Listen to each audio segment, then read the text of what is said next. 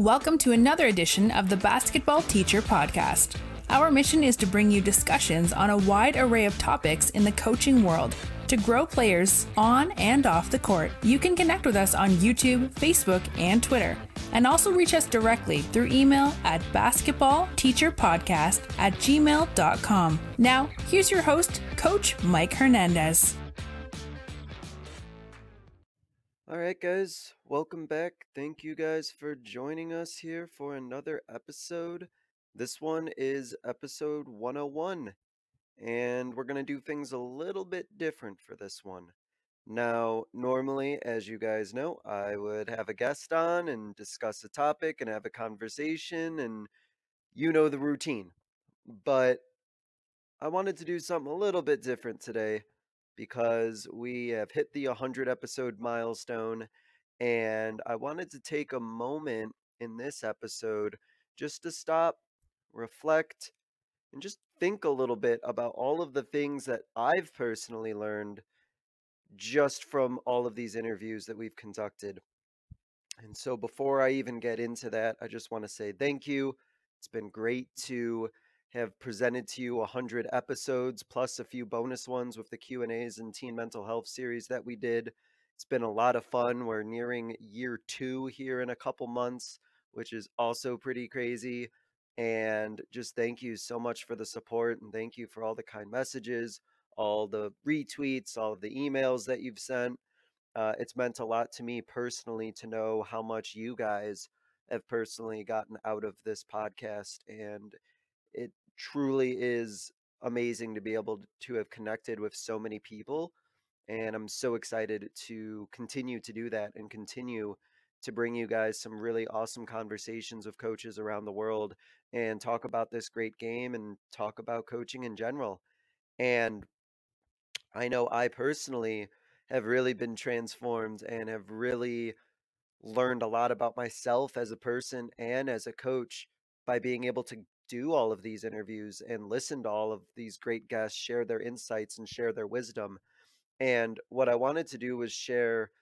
five things in particular for this episode that I have learned and are things that I've seen come up again and again in my guests' responses. And I think that any coach who is able to successfully do the five things that are on this list uh, has their program in the right direction and is doing things the right way. And so this list isn't in any particular order. I just sort of boiled it down to five that I think really encapsulate what it means to be a great coach. And I'm going to share them with you now, and I would love to hear your thoughts. So, again, in no particular order, we'll start here with number one. One of the things I've noticed with a lot of the guests that I've had is they do a really good job being where they are. And what I mean by that is they do everything they can to make their program, no matter how big or how small it is, seem like the biggest, most happening program there there could be right there in the world or right there in the country. Uh, these guests who talk about their programs, and I think it's almost every guest that I've had, you would get the sense that they're coaching, you know, the UConn women's team or coaching, you know, the Kentucky men's basketball team with how much excitement and how much passion they have talking about their program, talking about their school, talking about their community. And that really stems from these coaches making the big time where they're at and not thinking about where they could be or maybe the resources they don't have or the facilities they don't have. These particular coaches who I've had the privilege of talking to are ones who make the most out of their situation. They make the most out of the players they have, the resources they have, and of course they're always going to advocate. They're always going to fight for for more and and get more things that they can to make their program better, but they don't let those limitations that already exist keep them from maximizing their players' potential and their potential even as a coach. And so one of the things I've really learned from talking to guests these past 100 episodes is is the importance of just being wherever it is that you are, you know, wherever your feet are, be there. And if another opportunity opens up, great. be there and make the most out of that opportunity with the resources and, and the players and, and everyone that you have uh, at your disposal. You know, we only have these players, you know, at the high school level where I, where I coach at for four years. And so I think we owe it to them to give them the most impactful and most meaningful experience that we can. And I think one of the best ways we can do that is by making our program, no matter how much or how little success it's had in the past, make our program seem like it's the biggest deal out there. And I think that that energy will translate on the court. I think parents will buy into that, the community will buy into that. And it's just a great way to uh, really showcase how awesome you and your program are to the community. So that's the first one. The second one is the idea of just being consistent. And, and a lot of the great coaches who I've had the opportunity to talk to have really emphasized the necessity of being consistent with their practices, consistent with their standards, consistent with their rules, consistent about their methods of communication. You know, as I mentioned before, as somebody who coaches high school, our players, just teenagers in general, crave that routine. They crave knowing what's going to happen. They love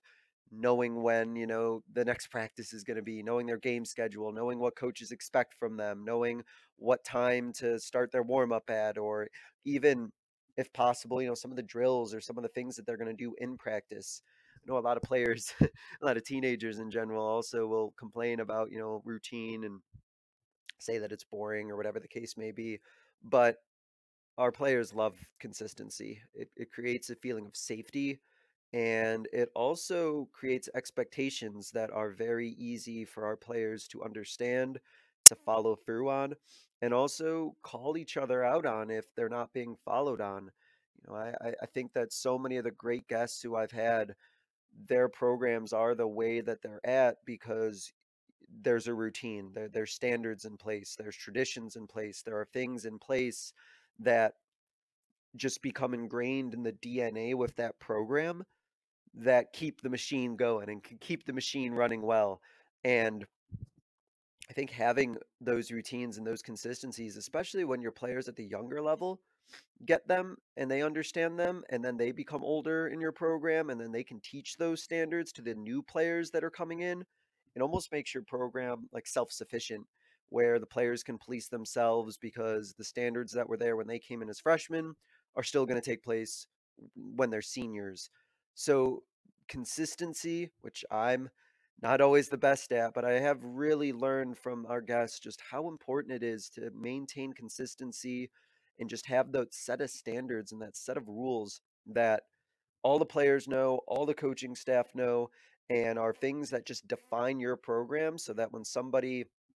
thinks about your programs, men's basketball or women's basketball team, they know, oh, if you're on X X and O's team, that means that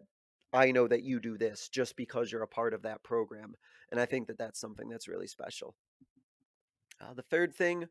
has really been one that I think every single guest uh, can attest to, and that's just the ability of, of, of max effort.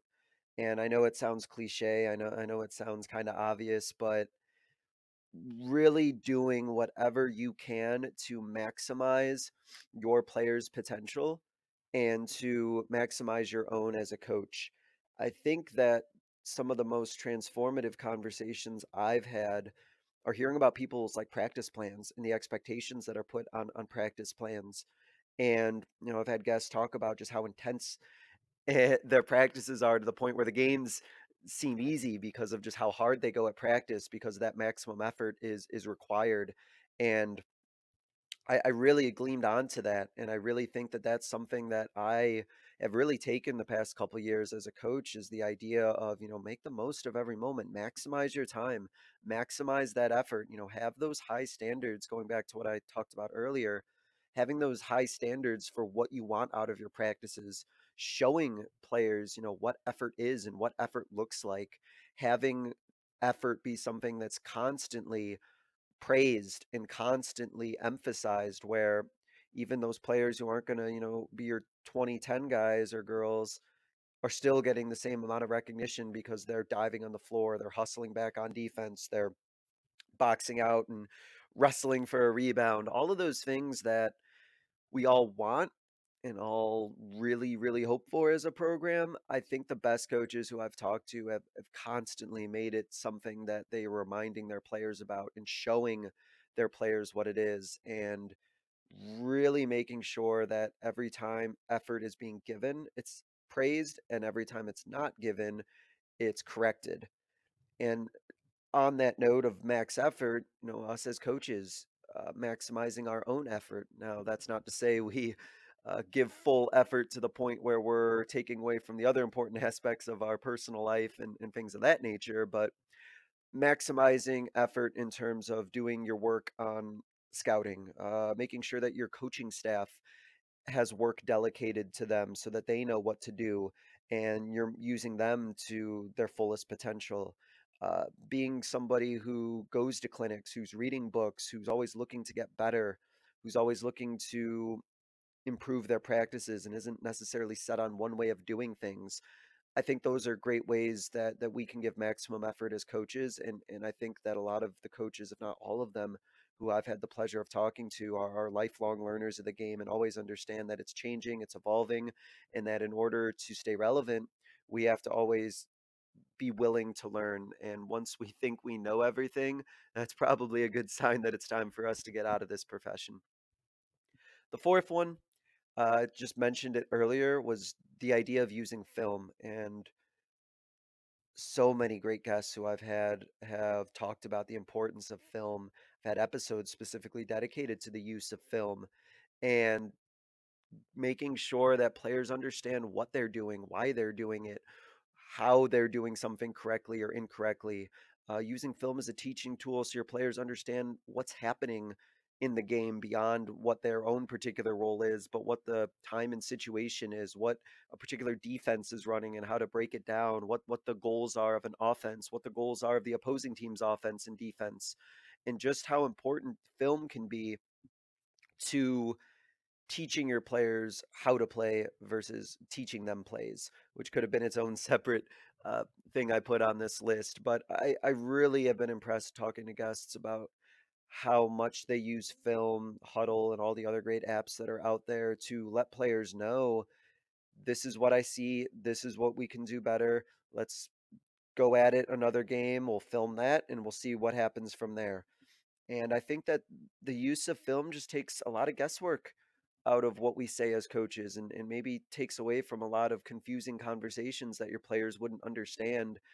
wherein they could otherwise just see it on film and then being able to see it on film be able to see it on film in slow motion be able to consistently rewind and show it to them again and again just i think really drives something home and helps players learn and understand not just their own individual role in what they're doing but also just learning the game itself. And i also think obviously film is just a great great tool to emphasize all the things that you emphasize in your program. As I mentioned earlier, all the all those hustle plays, all those effort points, all of the things that are going well. It's so important that we use film also as a tool to compliment our players and praise them and let them know when they're doing something well. And so many of the great guests who I've had the pleasure of having on here really talk about how empowering their their film sessions are and how much their players get out of it and, and how excited even that they are to be getting into film and breaking down the game and really learning the game at, at a much higher level of understanding than they would otherwise if they weren't watching film. So again, I have episodes specifically dedicated to talking about film. I highly recommend giving those a listen because that's really stood out to me as as a coach. And then the fifth and final one is probably the most important one to me. I, I, said there were no order, but honestly, this fifth one's probably the most important, and that's that your your job is to be more than a basketball coach, and that's something that I've always believed before I started this podcast, and it's just been reaffirmed to me ever since I've began it, which is that all of these great coaches, I can't think of one who doesn't believe this. the idea of what you do is so much more than teaching our players basketball. We're teaching them so many more things that they're going to use later in life, so many skills that they're going to use when the basketball stops dribbling,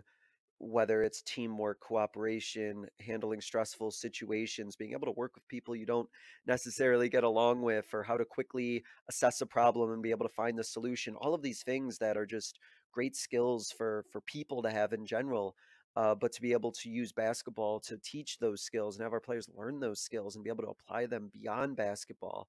uh, is is so important, and and that's the biggest thing I think I've had reaffirmed to me since I started this podcast is just all of these wonderful coaches who talk about the meaningful lifelong connections they make with their players and how they stay in touch with them and how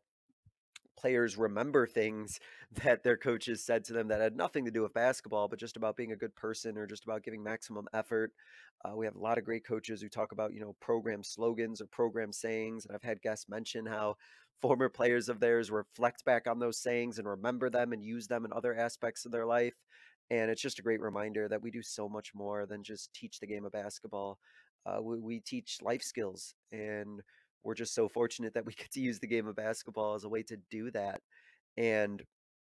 whenever things are are going a certain type of way with your program, and I've been there where the, the wins and losses weren't going to be how I was going to have to define success that season and, and having to look at other ways and other meaningful contributions that me and my coaching staff were making and really emphasize those because those are like the lifelong wins all of the other things that you're teaching your players and and just as a reminder to always understand that we're we're, we're teaching that uh, more so than we're teaching basketball and so if you ever find yourself in a situation where um, the basketball side's a little rough or, or the, the, basketball wins and losses aren't, aren't where you want them to be uh, re- remember all the other victories that, that that you're having and make sure that you're explicitly having those conversations with your players and letting them know all of the other ways you're proud of them and all of the other victories that they're achieving and all of the skills they're learning they're going to set them up later in life that have nothing to do uh, with the game of basketball um, and in a great world hopefully many of you listening have the best of both worlds where they're learning all those skills and they're also uh, doing great on the court as well. That, that would be great and i hope that uh, all of you have that success and, and hopefully this podcast will kind of help you uh, achieve success in both of those avenues so again, those are just five things in particular I've learned or had reemphasized uh, to me for the last 100 episodes. I could probably list 95 more and have a list of 100 if I really wanted to, because that just speaks to the quality of guests I've been so fortunate to have uh, since we started this journey a couple years ago. And I hope you guys uh, enjoyed the this little different style of episode that we did here. And again, thank you so much for the past 100 episodes. I appreciate you, whether you're day one or whether you just joined us. Uh, really looking forward to the next 100 and really looking forward to giving you guys some great conversations with some great guests. So, thank you guys. This was another edition of the Basketball Teacher Podcast, and we will see you guys next time. Thank you for listening to another edition of the Basketball Teacher Podcast. Make sure to connect with us on YouTube, Facebook, and Twitter, or reach us directly through email at basketballteacherpodcast at gmail.com. Take care, be safe, and we'll see you next time.